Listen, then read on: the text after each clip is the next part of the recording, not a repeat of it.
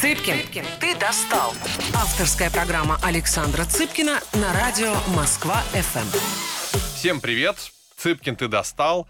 Ну, слушайте, не мог я этого человека не достать по следующим причинам. Начнем с имени и фамилии. Андрей Золотарев. Сценарист. Каких проектов? Тадам, слово пацана. Тадам, 13 клиническая. Тадам, триггер. Лед. Ну, Ну, ну, хватит и- тебе. И, и многие и моя прекрасная няня. Да, и моя прекрасная няня, хватит тебе. И заслуженный номинант всех возможных премий, как он сам себя называет. Но впервые он получил сценарную премию, уже такую профессиональную, премию за лучшие диалоги в кино, к основанию которой я имел прямое отношение. И это мои детище, я очень рад, что а, жюри выбрала а, Андрея. Жюри у нас было серьезное, там и Алена Дорецкая, и Владимировна Черниговская, и Николай Фоменко. В общем, всех не будем перечислять. Большое серьезное жюри. И ты за а, проект «13 клиническая» получил премию «Лучшие диалоги в сериале». Да, за что большое тебе спасибо. Собственно, не, не за приз спасибо, Да. потому- что он заслуженный, конечно, а за организацию все это. Да. Это очень круто. И надо сказать, что жюри невероятно крутое. То есть я вообще этот список, он Мгм. прям э, это мед. Это просто невероятно классно звучало. Да, спасибо большое, спасибо. Вот, э, посмотрите в сети, кто вошел в шорт-лист. Мы действительно старались. Премия прошла 30 числа. э, и мы сделали все возможное, чтобы большое количество проектов охватить. Я чуть попозже мы еще, может, поговорим про это, или я вообще отдельный выпуск сделаю, неважно. Но Андрей Золотарев реально один из самых крутых сценаристов в нашей стране. О, да. О, да, вот, смотрите, главное, человек такой, как и я, не скромный. Нет, нет, это не про нас. Не про нас, да. Тем более сейчас э, взлетело это, вот слово пацана сейчас из каждого практически утюга. Я открываю Google, там все ссылки только про слово пацана. Мы обязательно про это поговорим. Сначала давай, как по традиции нашей программы, немного, а кем мечтал стать молодой, маленький, точнее, совсем маленький Андрюш Золотарев. У тебя кто, ты вообще откуда взялся? Ну, я, я местный. Э, Москвич? От Седова я взялся, да. Я А. родился здесь, в Китай-городе. Так. Э, и, В общем, такой центровой москвич. Э, И первое мое осознанное желание, наверное, я помню себя маленьким, не знаю, сколько мне лет было, я помню, я еду в такси, и я думаю, вот кем классно работать. Таксистом. Таксистом, да. Ты знаешь, вот, мне кажется, есть что-то общее всех сценаристов. У меня была мечта работать водителем автобуса. Вот, да. Потому что он в тепле, у него все хорошо, он, его никто, не- у него всегда есть чем заняться, удобно, замечательно, да. Ну, я, видишь, я выше тебя на социальной лестнице Да. стою, потому что в то время, когда мы были маленькие, таксист это просто была вершина социальной Да. лестницы. Согласен. Это невероятно крутые люди были. С ними надо было э, просто сейчас сложно понять это людям, которые выросли на э, такси, которое можно заказать через приложение. Мгм. Но раньше э, о такси надо было договариваться. То есть ты Мгм. мало того, что должен был его найти, тебе надо было еще выдержать некое испытание, э, Мгм. как бы, что- чтобы он согласился тебя вести. Это были властители судеб. Да, это правда. Ты, ты какого года рождения? 82-го. 82 Ну, ты все равно за- задел. Так, хорошо. У тебя кто родители?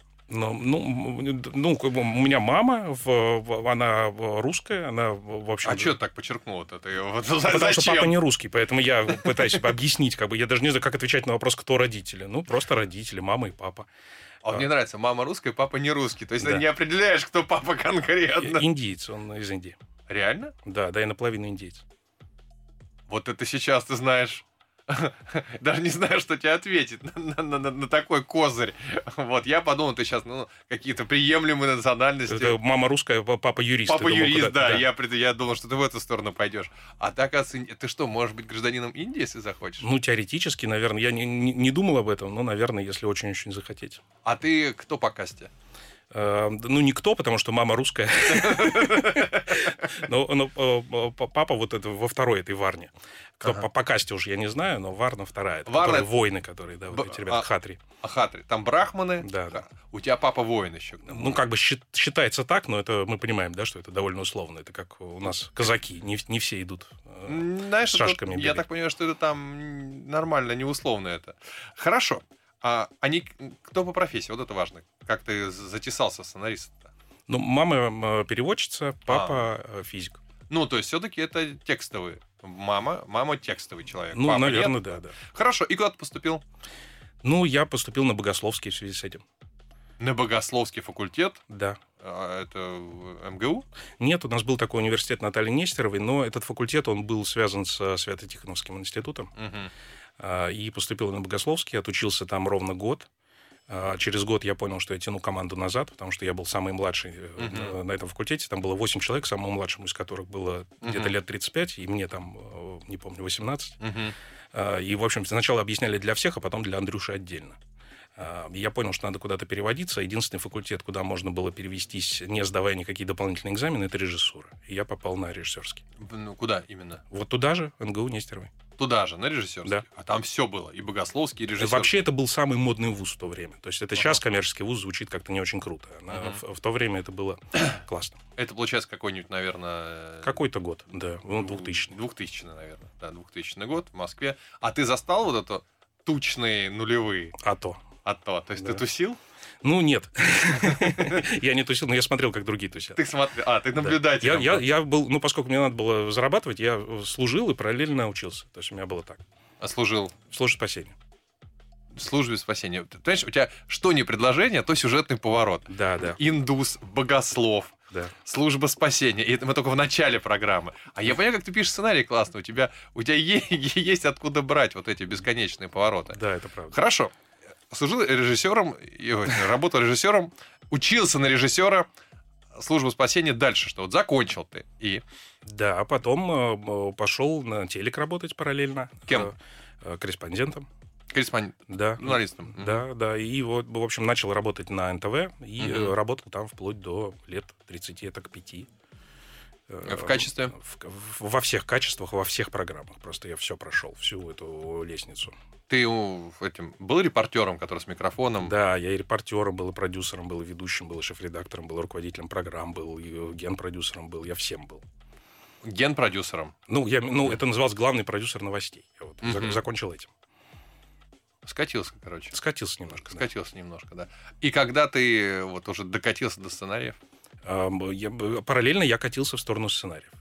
То есть уже на первом курсе режиссуры мне мой мастер сказал, слушай, не занимайся фигней, тебе надо писать, тебе снимать не надо. И я, в общем, начал писать. И это как раз было время, когда была моя прекрасная няня, вот я ее писал. То есть ты в каком возрасте начал писать мою прекрасную няню? 21, наверное. 22. Сразу как, си, как целиком сериал или начал писать диалоги? Нет, я, э, ну, там была история, поскольку это все было очень серьезно с uh-huh. «Моей прекрасной няней». Это uh-huh. франшиза э, американская. Приезжали специальные ребята, шоураннеры, взрослые, uh-huh. по-русски не говорящие. И я писал целиком серию. Я, честно говоря, я немного писал, я просто с такой гордостью об этом говорю, uh-huh. потому что это знаковый проект. Uh-huh. Я там одну или две серии написал, то есть uh-huh. всего-то. Ну, полностью, да? Да, но полностью. Uh-huh. То есть, но это выглядело очень круто, потому что я еще... Для меня это было очень важно uh-huh. и остается важным. Потому что ты приходишь, и там такой длинный стол, сидят э, многие уважаемые люди uh-huh. и читают э, по-английски твой текст, ты ни хрена не понимаешь, они спрашивают, переспрашивают, это смешно по-русски? Им говорят, да, это смешно, uh-huh. и они читают дальше. И так вот каждую реплику. Uh-huh. Это очень странно все было, но круто. Угу. После «Прекрасной няни» какой следующий был шумный? У тебя 21 год, ты... Ну, там э, на тот момент там было много шумных, просто сейчас их никто не вспомнит. Там mm-hmm. были «Дочки матери», «Автономка», там это были большие проекты такие в долгострое. Но это было очень-очень давно, и поэтому вряд ли мы э, об этом вспомним. Потом был «Полный метр призрак» в mm-hmm. шестом году уже. Mm-hmm. И, наверное, вот с этого момента понеслось, потому что я думаю, что «Полные метры» — это то, что, ну, мне кажется, сделало эту карьеру. Угу. Какой твой э, на тот момент был вот проект, который говорил, ребята, вот если хотите посмотреть мой фильм, посмотрите вот этот. Что ты людям посоветовал? Ну, призрак. А у меня призрак. Так, не то, чтобы прям супер много тогда было. Призрак, угу. потом притяжение мы сделали. Это в, в следующий большой проект. Притяжение тоже твой. Я... Да, слушай, ты практически все написал. Да, у меня 55, что ли, проектов где-то так. Я поэтому так путаюсь. Я, ну, у меня много. 55 сценариев, которые ты написал. Ну, смотри, вот мне интересно всегда было. 55 сценариев, по сути дела, можно сказать, 55 романов. Ну, плюс-минус. А тебя никогда не напрягало то, что если бы все вот это было бы романами, то ты бы гремел, и все тебя знали бы, и твое имя было бы у всех на устах. А так вот, э, для чего мы в том числе это сделали, премию «Диалоги кино», в том числе для того, чтобы, ну, как-то люди начали вас, на, нас, мне, мне чуть другая ситуация, да, вот, узнавать. Тебя тщеславие никогда нет? Ну, вообще, я человек тщеславный. То есть я да. был бы рад, если бы мы стали рок-звездами. Ну, первое время. Угу. В, в этом смысле, наверное, это круто. Я, в общем, горячо тебя поддерживаю в этом угу. начинании. Это все классно. Но тогда тебя это не. Я написал «Притяжение», и И никто про тебя Да, не знает. наверное, нет. нет. Ну, я долгое время жил в синдроме самозванца еще. Мне казалось, что сейчас они узнают, что я не умею писать, и тогда вот Мгм. все будет плохо. А п- потом сейчас как-то уже где-то проекте на 30-м. Ага. Я думаю, Синдром потихонечку. Синдром, да, отстал от меня. Я теперь практически уверен, что я могу. Мгм. А ж- жанры хотелось менять? Да, я все время этим и занимаюсь. Я, я прыгал во все жанры вообще. Не знаю, что я не писал. Вот, э, порно не писал. Все остальное писал. Не писал. Смотрите, такое раскаяние Золотарева. Он так и не написал сценарий к Ну, порнофильму. какие мои годы? Согласен, да. А тебе сколько сейчас получается? 41. 40. Ну, вот, слушай, в 60 ты начнешь нормальные, Интересоваться темой. да, интересоваться темой, как уже наблюдатель. Да, абсолютно. Тем более, что мне кажется, что есть два жанра абсолютно международных.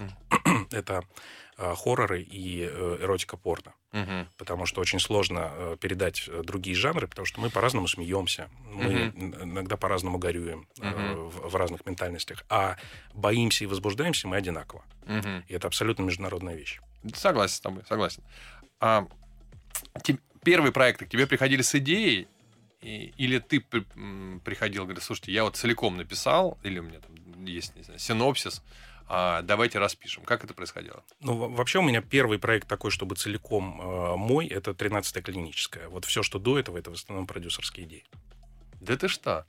Первый твой проект целиком с нуля, 13 клиническая. Да. То есть из 50 проектов, по сути дела, 49 к тебе приходили, говорили, значит, смотри, на нас летят инопланетяне, дальше вот это, вот это, вот это, иди расписывай. так было, да? Да, только они не говорили дальше вот это, вот это. Они говорили просто летят инопланетяне. И все. Да, дальше мы придумывали. Ты говоришь мы, потому что у вас была команда? Ну, как правило, мы с продюсерами работали. В случае с Мгм. водородом это продюсерская банда, да. Мгм. Мы вернемся. Вер- вернемся. Вернемся. Цыпкин, ты достал. Всем привет, Цыпкин ты достал. Достал Андрей Золотарева. Давайте сразу. Сценарист слова пацана. Да. Это раз.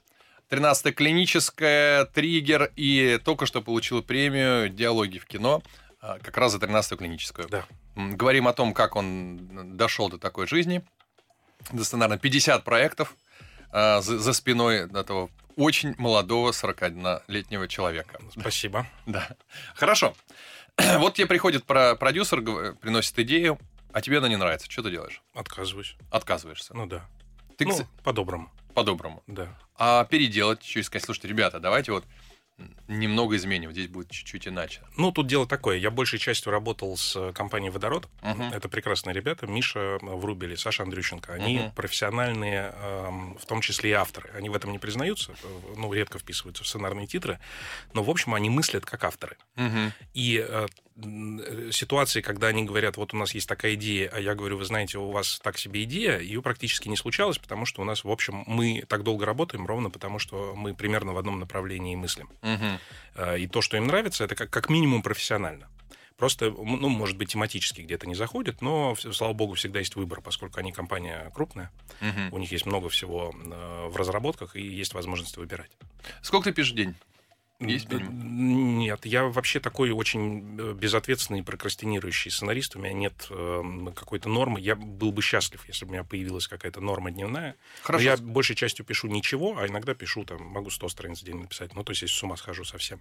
Ты можешь написать 100 страниц в день. Ну, могу, технически. Но Да. это очень, э, да, трудозатратно. 100 я, не- я не представляю. Я максимум писал 30 за день. Максимум. Ребят, чтобы вы понимали, 100 100 страниц в день, сценарная страница — это тысяча знаков где-то, 100 тысяч печатных знаков, можете сами понять, сколько это. И самое важное, что вы должны понимать, 100 страниц — это 100 минут. Да. Это 100 минут экранного времени, то есть ты можешь написать сценарий за день. Да, такое было. У тебя было, что ты написал сценарий за день? Да, ну, естественно, я потом его переписывал. Но- Много? Да, я всегда много переписывал. Ты много переписываешь? Много. Я вообще, ну, мой принцип, я всегда пишу после синопсиса короткого сразу драфт. Мгм. Чтобы герои заговорили, чтобы они какую-то плоть обрели. Мгм. А потом я это все комкаю, бросаю в мусорку и начинаю заново. Заново. Да. Сколько времени у тебя в целом уходит туда на сериал, допустим? Ну, по-разному. Ну, Порядке. в- порядке. Ну, от э, полутора месяцев, э, если все понятно. Постоянная работа. А, Только этим проектом. Нет, только этим так не бывает, всегда в параллель. Что у меня вообще не, не, не было такого, по-моему, ни разу, что у меня только один проект был. Всегда все было в параллели, еще начиная с прекрасной няни. А, э, от полутора месяцев до полугода, наверное. Допол- А максимальное количество раз, когда ты пере- сколько ты переписывал сценарий? Ну, я скажу где-то Да. 50-60, но это на самом деле такое немножко подмигивание, потому что что такое переписать сценарий? Это же не, не то, чтобы прям все буквы в нем переписать. Иногда ты последние разы ты уже переписываешь какие-то сцены конкретные. Ну, все равно. Это все равно нумеруется как драфт, но в реальности это не, не все страницы. Ну, это может быть 50-60 драфтов. Да, может. Да, серьезно, конечно. Затыки могут быть? Не понимаю. Могут, да, могут. Иногда даже затыки критические бывают, когда ты просто откладываешь этот драфт и говоришь, окей, это не получилось, идем в другое направление. Так бывает. Бывает. Да. Мгм. Работаешь ли ты на том, чтобы у тебя у разных персонажей была кардинально разная лингвистика? Да, но не кардинально. Они все равно э, иногда говорят, как я. Да. Такое бывает.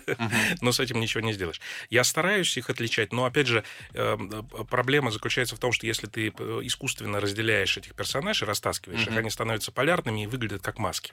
Это тоже проблема. Здесь нужно знать меру в, в этой, в, в- в разной речевой характеристике персонажей.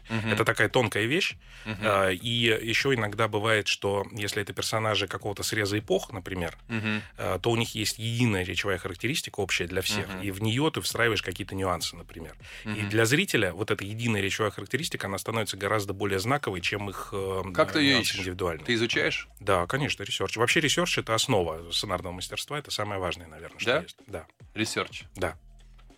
Все время как бы без конца копать э, вглубь, и находить. Очень важно найти там тысячу процентов и использовать сто процентов из них.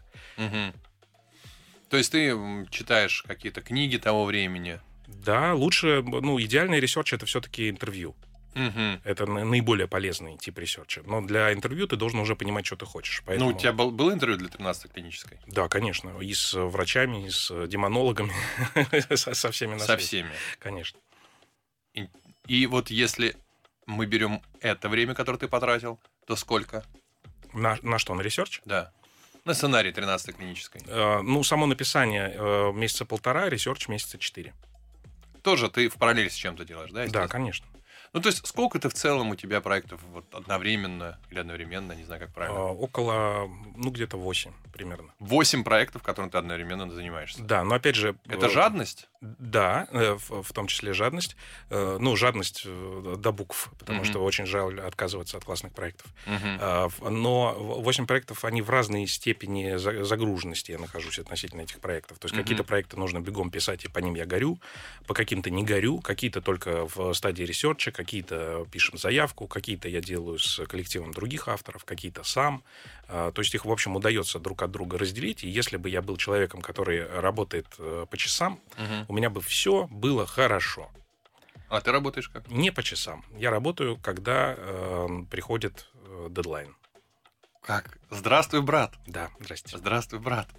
Ты знаешь, я как помню, когда я работал на, на шведов и не занимался сценарным делом, я вообще не собирался ничем таким заниматься, то они сказали, почему русские такие странные, что вы 90% работы делаете в 10% Да, это отведенного для Да. этого времени, и это 10% накануне сдачи. Да, это всегда такая фигня происходит. Я, я еще помню свое телевизионное прошлое. Вот как так получалось, что независимо от того, сколько у тебя времени на репортаж, ты его сдаешь в последнюю минуту всегда. Вот Да. этот вот бросок кассеты э, Мгм. в монтажку просто, вот, Мгм. чтобы его поймали, он просто в последнюю секунду происходит, Да. когда ведущий подводку уже читает к твоему репортажу. Мгм. Вот независимо, тебе вообще пофиг, неделя у тебя была, два часа у тебя было, Да. это всегда произойдет именно вот так. У тебя есть какие-то проекты, которые ты мечтаешь делать, твои собственные идеи, которые до сих пор на них времени не хватило? А, Нет, они сейчас... У нас безотходное производство. В общем, все, что придумывается, оно все и уходит на экран. Сейчас у меня есть своя компания. Вот мы с Аленой Акимовой открыли э, «Иней». а, И в рамках «Иней» мы как раз сделали вот 13-ю клиническую. И сейчас у нас еще... Компания производственная Да, производственная. или сценарная? И сценарное, и производственное, полный цикл. То есть ты стал продюсером, А то, да. Подожди, то есть 13-ю клиническую ты сам снял? Да. Как продюсер? Как придумал, д- договорился со всеми, сам, сам ну, напи- снял ее режиссер Клим Казинский, а Ну, я понятно, да. спродюсировал, да. Мгм. И деньги нашел А и, то. и заработал больше всех. Да, заработали мы где-то минус 2 миллиона. А ты Потратили хороший другими бизнесмен. словами. Хоро- Шикарный, шикарный, бизнес. да. То есть на 13 клинической ты э, Потерял деньги. потерял деньги. Совершенно верно. То есть ты, наверное, единственный из всех, кто потерял деньги на 13 клинической. Совершенно верно, ты все правильно понял. А те- тебя не научило это ничему? Ты знаешь, как показывает практика, не научила. Просто, ну, во-первых, мы, мы, мы удивительная компания, мы не воруем на производстве. Мы, мы просто... Да, да, ты сейчас стой. Не-не, сейчас я вижу его. Я Да. вижу нимб, нимб, Нимб. да, правильно. Я вижу его, Да, да. ну то есть, когда ты что-то делаешь, тебе правда хочется сделать это классно. А дальше Да. начинается цирк, потому что э, там, не знаю, у тебя выделено там денег какое-то определенное количество на, на звук, например, а Мгм. тебе лучшая компания в Москве, которая занимается звуком, говорит, старик, мы тебе сделаем за полцены. М. Но эти полцены это все равно в три раза больше, чем тебе выделено. И ты либо свои докладываешь, либо делаешь плохо. Понятно, Да, да. и так с каждым этапом. То есть, ну вот туда все и ушло. То это и- ты еще и не получил гонорар как сценарист, вероятно. Нет, конечно. Нет, ну я вот на самом деле я его получил, потому что у меня был параллельно... Ну, то есть это было э, сделано с платформой Иви, Мгм. и с Иви у меня был заключен First Look Deal, поэтому деньги я получил от Иви. Просто в рамках First Look. Deal. Ну, да, я их потратил. на это же. Собственно, это был лучший бизнес в мире. Да, берешь деньги у Иви, тратишь на продукт для Иви, отдаешь Иви. Это так и работает. Ну, зато получ... Да, они классные, мы с ними сделали хороший проект. Нет, зато ты премию получил за дело, дело И премию, кино. и премию. Смотри, ты потратил там 2 миллиона рублей каких-то, Да, да, ну согласен. вот, а получил что? А получил статуэтку с Платоном. Да, это правда. И Да, вот... э, Какой бы сам не напечатал никогда. Конечно, напечатана на 3D принтере. Да, вот это, прекрасна. мне стоило она 2 миллионов. Статуэтка классная, кстати. Стоило, да. Хорошо. Так, переходим. Давай все-таки всех, наверное, интересует слово пацана. Слово пацана. Да, ра- раз, уж э, ты все-таки имеешь к этому отношение проекту. Это действительно, ребят, это удивительная тема. То есть мы все-таки с Андреем как-никак знакомы, как-никак, не- никак приятельствуем. Он э, как-никак лауреат премии, которую я соосновал. О том, что он сценарист главного проекта сегодняшнего, я вот узнал здесь в эфире. С- с- в соавторстве с Жорой Крыжовым. Да, ну, соответственно, если про Жору я знаю, да, если про... то, конечно, меня сейчас все обвинят, вот, ты хайпуешь на... А нет, нет, позвал по-другому, по-другому. А, расскажи, как все получилось, э, кому пришла идея, с чего вдруг вообще? Это же экранизация, да, в целом? Нет, это не экранизация. Есть книга, которая одноименная, которая называется «Слово пацана». Это нон-фикшн, э, сборник интервью э, с разного рода участниками, бывшими участниками группировок казанских. Э, Роберт Гараев собрал эти интервью. Э, И э, эта книга стала источником интереса Жоры Крыжовникова. Это то, с чего все началось. Он прочитал книгу и сказал, вот, какое, какое интересное время. А, Потому что все-таки вот этот 88-89 год это парадоксальная вещь, когда уже были эти протогруппировки, Мгм. но им еще нечего было делить. Еще Мгм. бизнес в стране не наступил, а, денег не было, все нищие. Мгм. И при этом каждый э, квадратный метр города поделен между группировками. Что они делят, фиг его знает. То есть вообще непонятная ситуация. Это абсолютно какая-то звериная, Мгм. такая э, стайная история, которая не основана ни на чем социальном. Вот это просто, ну, я имею в виду, не- не- даже она очень социально основана, но э, там нет никакой логики в этом. А ты можешь мне объяснить, почему это именно в Казани произошло? Я помню свое, ты, ты вряд ли это помнишь, а я помню, что в 88-89 году, если мы шли по Питеру, а я из Питера, и мы знали, что приезжает поезд из Казани, Да, я помню. и что казанцы могут приехать, мы... в Москве говорим, тоже такая это история прям была. стрёмно было. Можно, Да. При том, что мы не, не очень-то, как бы, мы сами-то были, в общем, Мгм. что там себя представляли. Это потом уже еще потом казанские бандиты появились. Там, Да. конечно, тамбовские, казанские, что-то еще. Но вот это казанские обычные гопники Мгм. все-таки... И да, у нас тоже бывали, конечно, конфликты район на район, но они не носили, близко не носили такого характера, как то, что описано и в сериале, и в книге. Почему это произошло в Казани, ты знаешь? Я не думаю, что есть какой-то единый острый триггер, который Мгм. привел к тому, что появилось конкретно, эти группировки появились именно в Казани. В той или иной степени это было много где, в разных городах. Мгм. Просто там это носило настолько массовый характер, э, что подключились уже взрослые люди, которые пытались это разрулить, и мы об этом знаем так много, потому Мгм. что с этим много боролись. Э, Ну и, наверное, это был самый главный центр вот этой истории. Н- Но не существует какого-то конкретного триггера, который к этому привел. Это масса фактов к этому привела. Я ведь, насколько понимаю, в Казани существовал не только 88-89, там это чуть ли не с начала 80-х. было. Да, да, мы, это время, когда мы рассказываем. А Мгм. началось сюда с конца 60-х, по-моему. 60-х, Да, то есть когда тяп-ляп набег, это 70-е годы. А, вот это знаменитый, когда постреляли там людей из обрезов. Это практически, ну, бунт. Ну, Внутри города. Ну, ну, это невиданное дело для СССР. Это, да, очень было не- неожиданно. Друзья, мы вернемся. Мы вернемся. Цыпкин, ты достал.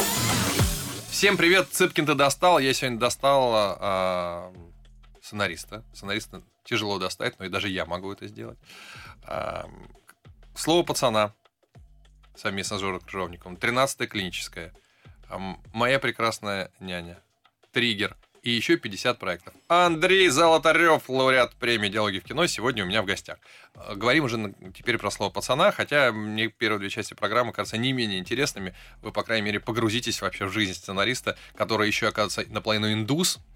А, ну, это уже, да, уже хватает, чтобы так смотреть на него с настороженностью. И еще есть правильный а, не, не- не- Варны, варны, да, варны, да. потому что мы часто говорим касты, касты, это не совсем так. Вот эти а, шудры, брахманы и все это, это варны, Варны. правильно понимаю? А внутри варны есть каста. Да.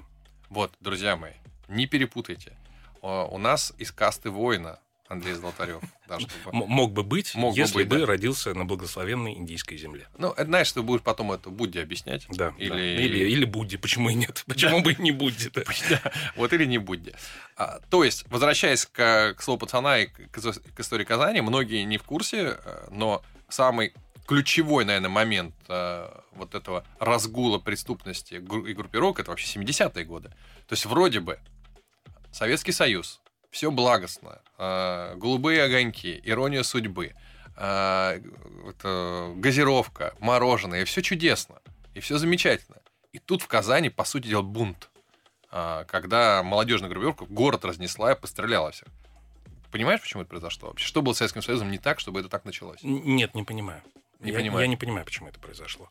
А, Я, я думаю, что это правда набор факторов. Вот не- нет, э, не, не существует чего-то одного. Знаете, как говорят, ну вот там, не знаю, горосполком был слабый, там, Мгм. или еще какая-нибудь, какая-нибудь причина такая. Нет, я думаю, что это был какой-то набор факторов, что это случилось именно там. Но если бы это не произошло в Казани, это бы произошло в другом В городе. другом городе. Да, потому что мы бы знали, если бы не, вот если представить, что в Казани все было, в Казани все было бы чинно благородно, ну, значит, мы бы говорили, что вот воронежские группировки, те самые воронежские. Мы бы вот так говорили. Это все равно произошло. Это все равно это произошло, потому что мы видим, что э, ш- нечто подобное было и в других городах. Это время, вот это 88-89, оно парадоксальное. Оно, с одной стороны, полно надежд, потому что все, э, ну, всегда ты хочешь верить во что-то хорошее. Всегда Мгм. вот эти перемены, они э, несут в себе и страх, и надежду. Мгм. Есть огромный-огромный страх, потому что ни хрена непонятно, как дальше жить, э, но при этом и вот эта большая надежда э, существует. И вот на, на этом фоне пошел просто ог- огромный социальный развал, когда тебе просто не за что ухватиться, когда, э, м, ну, мне кажется, что основная проблема это проблема отцов и детей все-таки. Мгм. Это то, к чему это привело. Потому что в- вдруг родители оказались в положении, когда им нужно выживать и обеспечить выживание своих детей. Мгм. А, у них ну, не так много времени оставалось на то, чтобы уделять им внимание. И вот эта вот уличная вся история, она сформировалась а, из э, ребят, которых э, не было достаточно контакта с родителями, по сути. Мгм. Как ты приступил к написанию? На- на- в, как- на- в какой момент ты подключился? Что придумал Жора, что ты... а, вот все линии героев, мы сегодня пока еще финал не знаем, по-моему, сейчас шестая вышла серия, да, или пятая, да? Как- как-то так. Да, сейчас скоро выйдет шестая. Скоро выйдет, четверг, да. шестая. У вас там просто в сети происходит какая-то истерика. Да, мы, я не ожидал, я с удивлением за этим наблюдаю, но, но я не знал, что это настолько, Настолько. массово все будет. да. Вот. С чего все началось? Началось с того, что пришел Жора Крыжовников, сказал, смотри, какую я книгу прочитал. Давай мы с тобой это сделаем. Мы с Жорой уже работали, мы с ним делали фильм «Лед 2», А, И надо сказать, что работа с Жорой Крыжовниковым, во-первых, помимо того, что это удовольствие, а, это еще и работа с а, настоящим соавтором, потому что у меня есть эм, другие, э, другой опыт работы с э, другими соавторами, когда мы работали заочно, например, Мгм. там он что-то написал, я что-то написал. В случае с Жорой история другая. Мы работаем только очно, то есть Мгм. это старая советская система. Взявшись за руки, выехав на дальние дачи, а, беремся э, э, за руки и прогуливаясь, значит, вдоль э, озера, э, придумываем историю, а потом также пишем вместе историю. Нет ни одной буквы, которую он бы написал без меня или которую я бы написал без него. Это полноценная соавторская работа. Круто. Каких героев ам, вы сразу поняли, как, какие они будут? Что приходилось с, с течением? Знаешь, даже по-другому задам вопрос. Вот вы сначала все придумали все линии, и всем, чем- что чем закончится, Нет, не так. нет, мы не придумывали все линии. Мы придумали этих героев, а, мы наметили какие-то интересующие нас точки, большая часть которых вообще не вошла в первый сезон. А, И э, дальше мы двигались на ощупь вместе с этими персонажами. Мне вообще кажется, что в хорошем сценарии, горизонтальном, заметьте, не, не, не вертикальном и не вертикально-горизонтальном, а именно горизонтальном. Ребят, сценарии. я объясняю всем, что такое горизонтальный и вертикальный. Горизонтальный сценарий, в котором есть одна сюжетная линия от первой серии до последней. Вертикальный с- это когда в каждой серии заканчивается и начинается какая-то одна история. Условно беспринципный это абсолютно вертикальный сериал. А, потому что там каждая серия, все, история началась, закончилась, все, Да, закрыли да, вопрос. да. У вас горизонтальный абсолютно сериал, у вас нет смысла смотреть две, серии без первой и без там пятой, шестой, ты ничего не да, поймешь. совершенно верно. Так вот, да. в, так- Мгм. в такой истории, а, когда ты придумываешь героя, ты перестаешь им управлять. Хорошим сценарии ты не Мгм. управляешь героем, ты управляешь только обстоятельствами. Ты как э, в мышке, в мышке, которую ты запускаешь в лабиринт, ты только стеночки переставляешь, а мышка сама идет. М, А. И в этом смысле ты не можешь знать, что с твоими героями произойдет. Мы меняем обстоятельства, а герои действуют только так, как только они могут действовать, только люди с этими характерами. Но сначала ты должен придумать характер, естественно. Ты придумываешь этот характер, ты его туда запускаешь, ты смотришь, что с ним происходит. Если тебе не нравится, что там происходит, ты либо перепридумываешь характер, либо Мгм. меняешь обстоятельства. Но ты не заставляешь героя действовать по своей воле. Все, понятно. Соотве- Это, кстати, важный момент. Соответствие поступков героя прописанному до этого характера, Так и чтобы, ник- есть. чтобы никто не удивился. Да. Что если человек... Удивляться мы можем. Просто Мгм. иногда бывает, там есть персонажи, которые меняются по ходу пьесы. Мы Мгм. сейчас не буду спойлерить, мы увидим это сейчас Мгм. уже в шестой, в седьмой серии. А, И там есть персонажи, которые круто меняются просто по ходу пьесы. А, Но это происходит под давлением обстоятельств. Это происходит потому, что в этих конкретных обстоятельствах мы, авторы, верим, что эти люди могли так сделать. Н- Ни одного прототипа реального нет, да? Нет. Нет, все Только собирательный образ. собирательные образы, все придумано. А, в Казань ездил? А, Жора ездил. Ездили. да? Ты, кстати, слышал какие-нибудь отзывы самих участников событий? Да, много.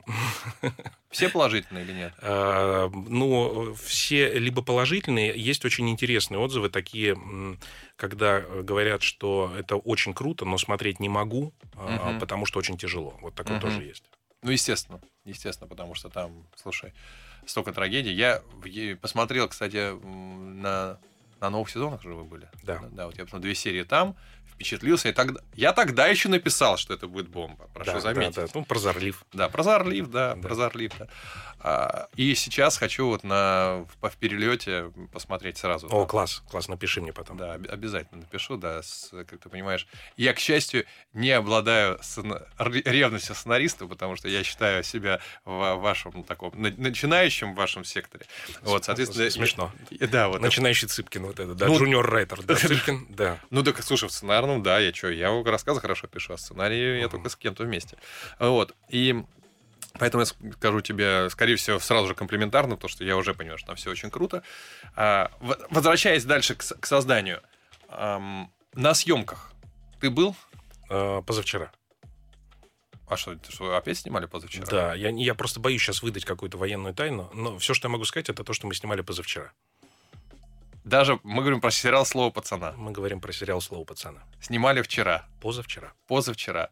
Друзья мои, в принципе, эта программа обречена стать хитом, потому что я не думаю, что кто-то еще об этом сказал. Но в целом, знаете, меня радует российская система создания кино. О, да, не то слово.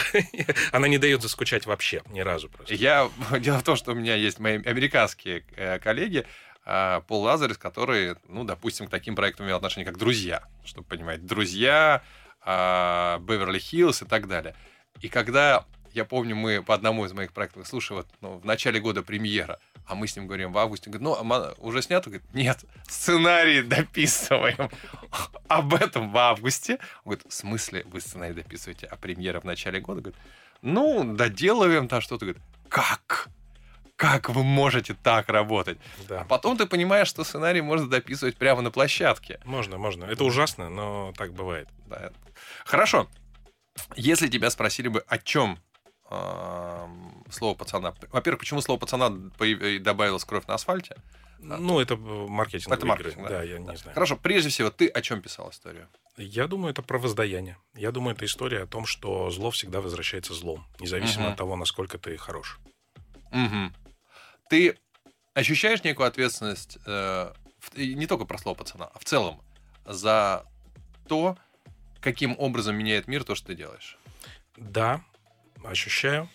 Но при этом я знаю, что положительные сдвиги, они не видны, а отрицательные видны сразу. Знаешь, это как ошибка выжившего, когда Мгм. вот история про дельфинов, которые спасают людей, что есть четкая статистика, сколько людей спасено дельфинами, потому что они дотолкали их до берега, но нет никакой статистики, сколько э, людей было утоплено дельфинами, потому что они толкали их в сторону океана.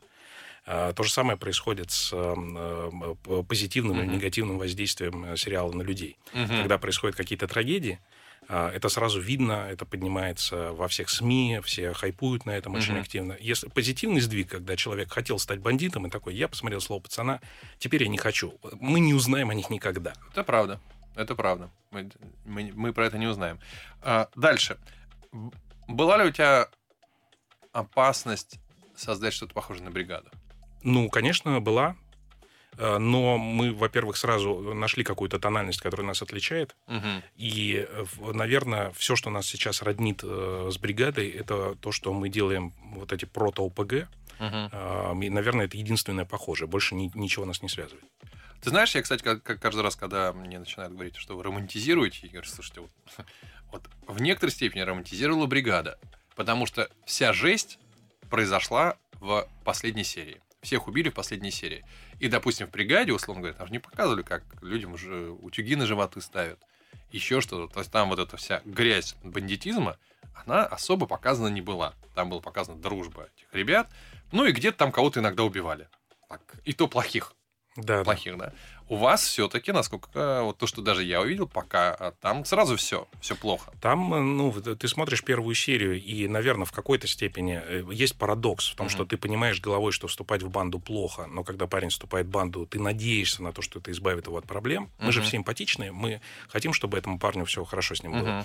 И мы говорим, ну вот сейчас, может быть, он избавится от проблем, говорим мы. Но сразу же выясняется, что нет, что эти проблемы нарастают как ком, и все, что ты хочешь дальше, это чтобы он выжил, чтобы у него все было хорошо. Скажи, пожалуйста, если бы ты был отцом того парня в тот момент, э, и вообще отцом ребенка в тот момент, э, как бы ты э, себя вел, понимая, что либо ребята в банде, либо, либо они эти чушпаны? Я думаю, я бы, наверное, предпринимал какие-то странные меры. Я бы действовал всеми методами, которыми действуют эти персонажи. Потому что они же не идиоты все. И мама Андрея не идиотка, и отец Марата, он не идиот. Они просто люди, которые находятся в этих обстоятельствах. Я могу его понять, когда он пытался его в другой город вывести, пусть даже и таким страшным методом. Мгм. Через минуту вернемся. Цыпкин, ты достал. Всем привет, Цыпкин ты достал, Андрей Золотарев, замечательный наш сценарист. И сегодня мы говорим про слово пацана. Я устал все в регалии перечислять, хотя позвал его как сценариста 13-й клинической. Ну, вы посмотрите предыдущие, послушайте предыдущие э, эпизоды, там все про него. И то, что он индус, и то, что он 50 проектов написал. Но сейчас про слово пацана. А, на вас регулярно наезжают. В сети. Это да. Я как м, выжженный абсолютно маркетолог понимаю, что это только вам в плюс. Но тем не менее, как ты считаешь, есть ли какое-то справедливое зерно в наездах на вас? А, может быть, вы что-то не доделали, может быть, вы где-то недопоказали, или... Понятно, что дуракам полработы нельзя демонстрировать, и надо весь сериал посмотреть. Но, тем не менее, твое отношение к наездам на сериал «Слово пацана». Ну, я бы их разделил. Мне кажется, Мгм. есть нормальные наезды, есть Например? наезды нет. Ну, на- например, высказывание о том, что э, нельзя допускать повторения такой истории, как была показана в сериале «Слово пацана». Ну, я с этим согласен. Да, нельзя допускать. А, И вообще вот эта тема обострения внимания к молодежи, ну, в общем, это, наверное, хороший результат. А, Другое дело, это э, хайпажорские истории, вроде «я не смотрела», но я точно знаю, это надо запретить. Вот это Мгм. страшнейшая чушь, просто я не знаю, откуда эти люди берутся. Ну, это какие-то странные люди без образования и кругозора. Ну, смотри, какое основная претензия романтизация образа, что вы приведете к показам сериала к тому, что э, ребята начнут сбиваться в банды и так же себя вести. Как показывали мушкетеров, и мы все деревянными шпагами дрались. Ты Ну, считаешь, такой риск есть или нет? Да, э, ну, я не знаю, я, я в детстве, вот я помню, мы ходили в нескучный сад, играли по «Властелину колец», там э, дрались Мгм. на палках. Была ли это романтизация хоббитизма? А, Я не знаю. Ну, то есть, мне, мне кажется, это не было страшно. А, Я не верю, что э, ребята, которые сегодня ходят в кружке радиотехники, а, выйдут и начнут романтизировать бандитизм после сериала «Слово пацана». Потому что Мгм. сериал «Слово пацана» ровно об обратном, о том, как страшно туда попадать. Он об историях родителей и детей, об разобщенности, Мгм. а, о, о не- непонимании детьми родителей и родителями э, детей. Вот об этом эта история, если ее посмотреть. Если ее не смотреть, а просто э, заклеить все постерами Мгм. бандитов, ну, наверное, можно начать романтизировать бандитов. Но это на 99% зависит от а, семьи и от того, какую жизнь этот ребенок прожил до того, как начал смотреть сериал «Слово пацана». Для любого а, нормального, адекватного члена общества а, просмотр э, «Слова пацана» ни- ну, ничем не, не грозит никаким э, увеличением э, желания стать бандитом. Мгм. Ты знаешь, кстати, еще о чем для меня этот фильм? Если, вот если бы ты спросил меня, А о я чем... спрашиваю тебя, Давай, о чем? спроси, это? Александр, о чем? Кстати, я хотел тебя спросить Давай. давно. Э, А как ты думаешь, слово пацана это о чем? О чё- Вот, хорошо, что ты меня спросил. А, В том числе о том, что бывает со страной, когда она рушится. Что бывает со страной, когда начинаются центростремительные, да, по-моему, центростремительные процессы. И что может быть в нашей стране, если мы ее не удержим как э, единое целое, и м, речь пойдет о смене каких-то серьезных информаций. Вот что будет. Потому что мы очень часто забываем жесточайшую статистику 90-х, которая многими считается э, э, такими годами романтики, свободы, что, безусловно, имеет отношение к действительности. Но я читал, что у нас сокращение населения было какое-то исчислялось миллионами. Да, Да, это, это ужасно.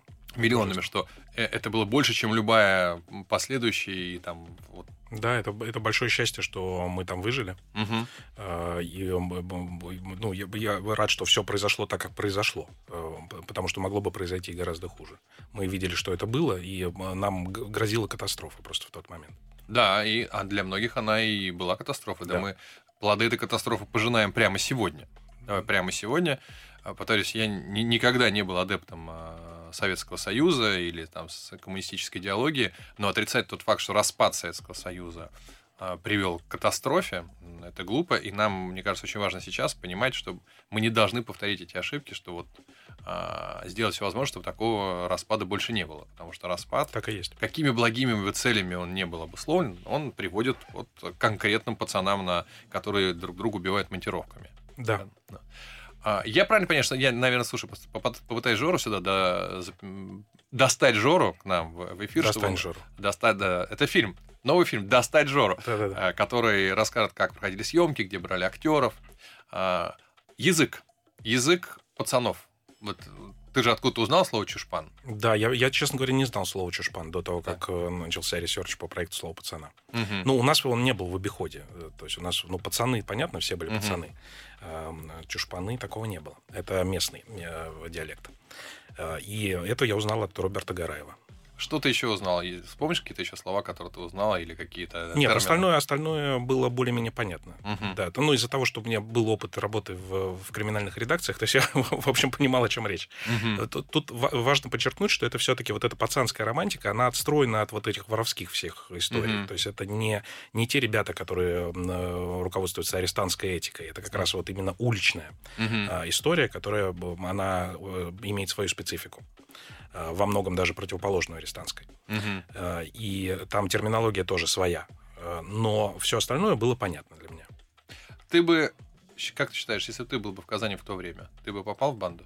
Я думаю, я бы старался быть чушпаном, пока, меня да, не запрессовали. Но, наверное, я мог бы на, месте каждого из этих героев пройти ровно такой путь. Ну, потому что мы иначе, мы иначе не можем написать. Ты пишешь всегда ровно так. Ты э, в себя этого героя вбираешь и думаешь, а как бы я на его месте поступил? Либо как бы ты хотел поступить. Либо как хотел бы поступить, да, но имея этот характер и эти обстоятельства. Если тебе предложат написать роман на, по своему же сценарию, ты напишешь? Ну, да, мне кажется, я бы попробовал. Это, по крайней мере, было бы интересно. Во- вообще, в целом, ты хотел бы иметь свою книжку вот на полке в книжном магазине, чтобы, ну, вот рядом со мной, например, она стояла? О, нет, ну если рядом с тобой, то, конечно. Нет, вообще в этом, конечно, есть А кайф. знаешь, почему ты никогда не сможешь стоять рядом со мной? Так, так. Ну, давай, вот, вот в этой версии, почему Ну, ты не встанешь По, рядом по моей версии нет ни одной причины, по которой я не смогу встать. Есть между Так. нами а, пропасть. А, мгм, так. Между нами пропасть, и ты должен ее осознавать. мгм. От буквы «З» до буквы «С» А, вот огромное расстояние. Это правда. Мы никогда не будем вместе. А как вот эта полочка, где новинки Бестселлеры. Бестселлеры. ну, вот там. себя в руках держи. Ну, все, понял. Виноват. Пацаны не извиняются, но виноват. Нет, на, полке бестселлеры мы можем. Мы можем оказаться, либо мы можем оказаться в мусорке. Вот это выбросить. Вот там с большей И вероятностью. там мы можем встретиться с тобой, да. У меня просто была такая история, я при- прихожу, говорю, где моя книжка? Говорит, вот у нас на полке бестселлера. Я говорю, что бестселлер? Говорит, ну да, если бы не бестселлер с вашей фамилией, знаете, где она была? А я тогда не понял, о чем идет речь. Я думаю, а что в ней так с фамилией? Ну как? Пос- ну, С, она у нас знаете где. И там мне показывают. Это очень забавно. «М-м». Я говорю, спасибо большое, что сказали. Так что тебе это смыслово повезло. Вот, я думаю, ты их специально сделал. У тебя же псевдоним Золотарев, на самом деле ты там на Я у тебя фамилия, да? Да наверняка какой-нибудь Капур, да, кто-нибудь такой. Да, у тебя же А у тебя, кстати, Золотарев, подожди, по маме? По маме. Но это логично. А что логично, могу понтануться иметь индусскую фамилию. Нет, спасибо. Пожалуйста. Тогда, понимаешь, не было вот этих ошибок, понимаешь, Золотарев. О, а, Мне, вот например, у меня еще с отчеством там хватает ошибок. Мне переписывают все документы вообще, на которые я подаюсь. а у тебя какое отчество? Христофович. Христофович. Да. Тут- Все, все, когда ты пишешь это, все такие, а вот дебил, не знает, как отчество писать. Христофорович. А, ты Христофорович. Да, я везде, да, везде у меня есть несколько разных документов, в некоторых я Христофорович по воле э, всяких людей, которые Я сразу заполняют. вспоминаю Христофор Бонифатич. Да, да, Колумбыч, Христофор Бонифатич, можете как угодно. Подожди, а у тебя имя Христа, получается? Э, ну, па- ну, папы. да, Христов, да. Но, Христов. э, короче, это, это очень долгая история. Сейчас я не, не- не хочу тратить радийное время, но это фейковое отчество, потому что э, мама с папой не были расписаны, и мама переживала, что если она зарегистрирует меня как гражданина не СССР или Мгм. там не, не страны-сателлиты, то, возможно, у меня в будущем будут проблемы, поэтому меня зарегистрировали как отца, как гражданина НРБ, а первое попавшееся имя гражданина НРБ было Христов, поэтому его зарегистрировали так. Вообще папа у меня Кришан зовут. Слушай, да ты просто сам по себе 13 клиническая, понимаешь? Вот не надо ничего придумывать, у тебя, может, твою биографию, просто хотя бы как имя у тебя появилось, уже достаточно. То есть ты Кришанович. Ну, по сути. Второй сезон. Второй сезон. Будет ли? Я хотел, хотел бы, чтобы он Ты был. бы? Да, Мгм. потому что это история, которую мы изначально задумывали в долгу. Тебя, кстати, не напрягает в сериалах вот какая история, которая меня лично очень сильно напрягает. А, вот ты придумываешь сюжет. Тебе кажется, что у тебя классная драматургия, и вот в шестой, седьмой, а главное, в восьмой, ну такое, чтобы... А люди не досматривают. Да, да, такое Они бывает. смотрят первую, вторую, что-то их это не это. Ну вот ровно поэтому нельзя экономить драму. Я вот Мгм. я, я за обострение. Вот если ты чувствуешь, что ты прямо сейчас можешь обострить, ни в коем случае нельзя это экономить. Нельзя говорить себе, я сейчас из главного калибра пульну там в восьмой. Ни в коем случае. Мгм. Фигач там, где ты можешь это сделать. Вот просто Мгм. надо все, обострять все время. Это ставит планку выше, это заставляет тебя просто все время думать над главной проблемой всех сценаристов. Это так называемая проблема второго акта, когда тебе... А что делать в середине, называется история. Мгм. Э, Очень много сериалов валится ровно на том, что на третьей серии становится скучно, потому что на самом деле задумка на 4 серии, они растягивают это на 8. Понятно. А ты, кстати, учился где-нибудь сценарному мастерству? Ну, вот на режиссерском факультете. Вот только там. Да, да? да. Дорогие друзья, с нами был Андрей Золотарев. Спасибо. Пользуясь служебным положением, мой самый теплый, самый лирический, самый психологический спектакль «Не скажу» — это название, и новогодний, безусловно. 18, 19, 27, 28, 29 декабря в театральном центре на Страстном. Мы создаем уникальное новогоднее настроение, потому что история чудесная. История о том, как маленькая девочка может спасти практически сразу две семьи своим письмом Деду Морозу. 18, 19, 27, 28, 29 декабря театральный центр на Страстном. Цыпкин, ты достал.